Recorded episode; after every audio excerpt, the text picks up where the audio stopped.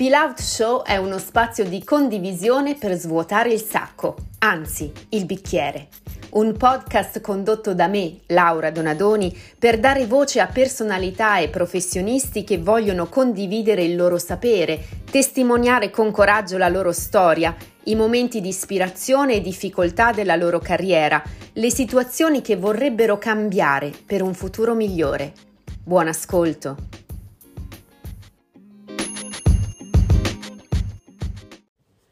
Durante le conferenze o le presentazioni dei miei libri mi viene spesso rivolta una domanda, direi più che lecita, dato che vivo negli Stati Uniti da anni ormai e dico sempre che il mio lavoro è far innamorare sempre di più gli americani del vino italiano.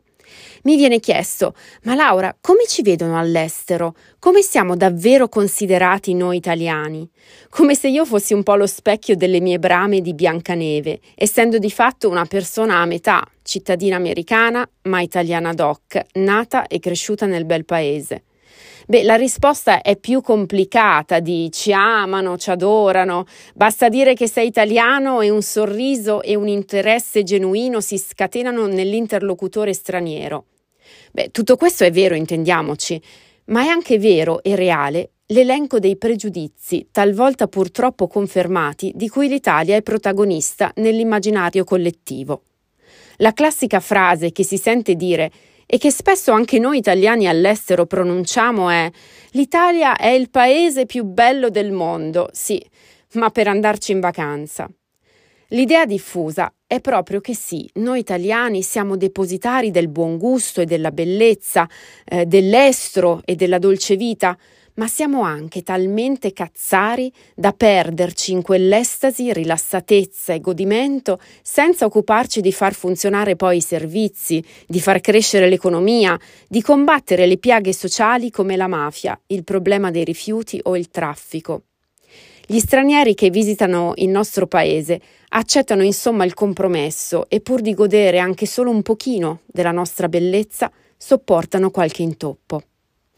E la questione sembra finire lì. Ma proviamo invece a non chiuderla lì. Proviamo ad approfondire per cercare di migliorarci.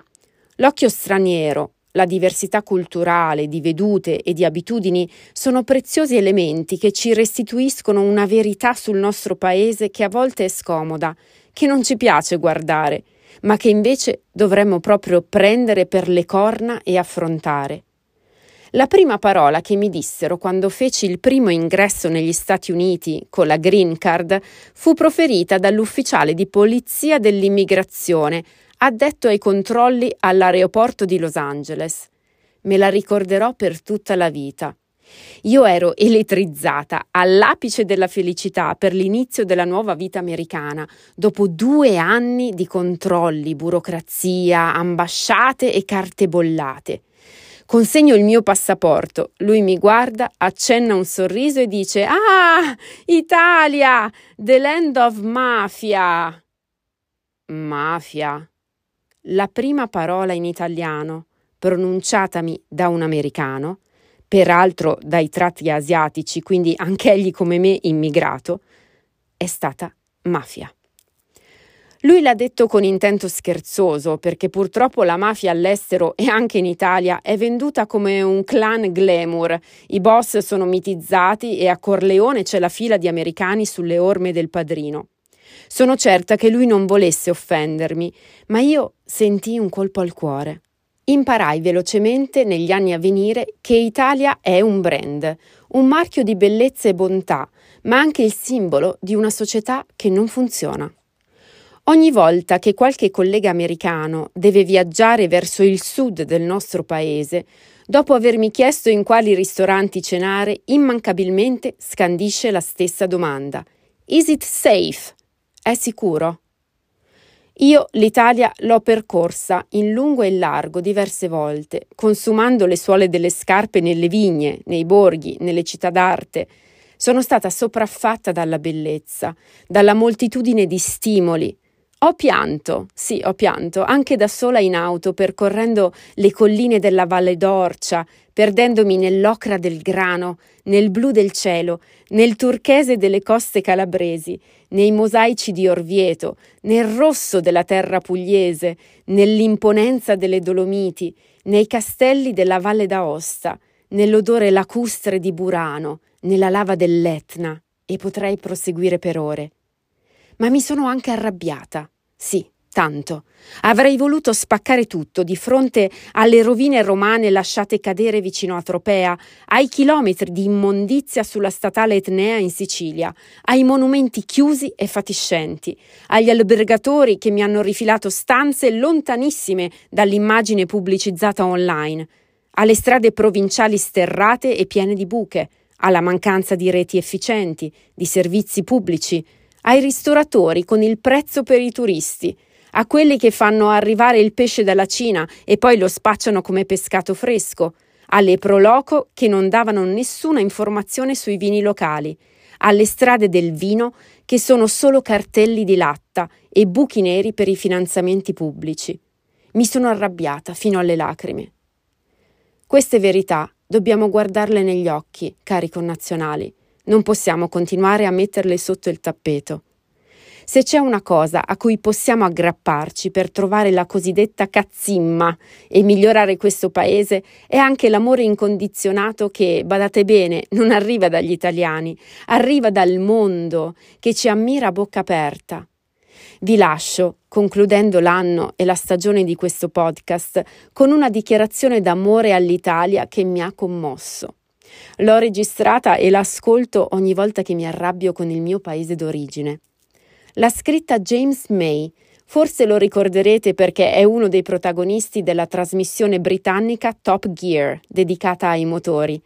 Su Prime Video ha pubblicato una serie dal titolo Our Man to Italy, un viaggio in sei puntate nella penisola, che però non si limita a mostrare le bellezze naturali e artistiche, ma visita grandi aziende, poli tecnologici e fornisce un ritratto del nostro paese che non è solo pizza, spaghetti e mandolino o mafia.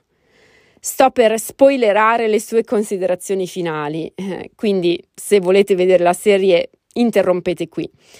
Le sue considerazioni sono una poesia all'Italia. Eccone un pezzetto e mentre lui parla vi traduco il significato. Vi invito comunque a guardare la serie.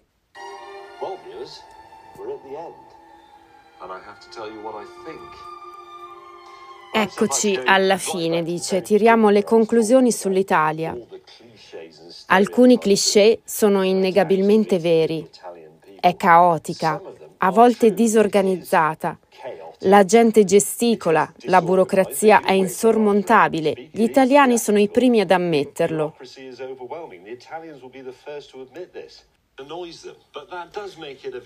Ma questo non la rende un posto non affascinante da visitare, anzi la rende un po' un'avventura.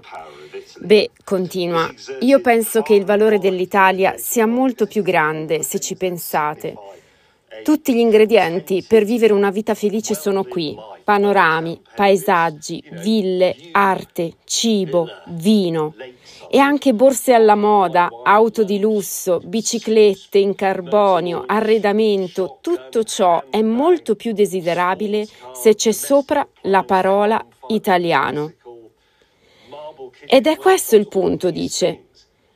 Noi stranieri patronize, paternalizziamo questa nazione, gli diamo una pacca sulla spalla volendole insegnare a vivere, a organizzarsi, ma poi ci ritroviamo in ginocchio davanti a lei e una piccola parte recondita di tutti noi desidera profondamente essere italiana.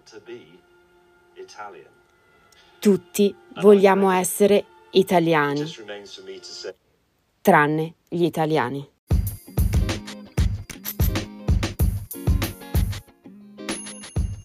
Questo podcast non ha sponsor, è un contenuto gratuito. Ti chiedo di supportarmi iscrivendoti ai miei canali social, Instagram, YouTube, LinkedIn. Mi trovi come The Italian Wine Girl e leggendo i miei libri che puoi trovare su Amazon e in libreria. È l'unico modo per darmi la possibilità di continuare con passione ed edizione questo lavoro di divulgazione. Grazie.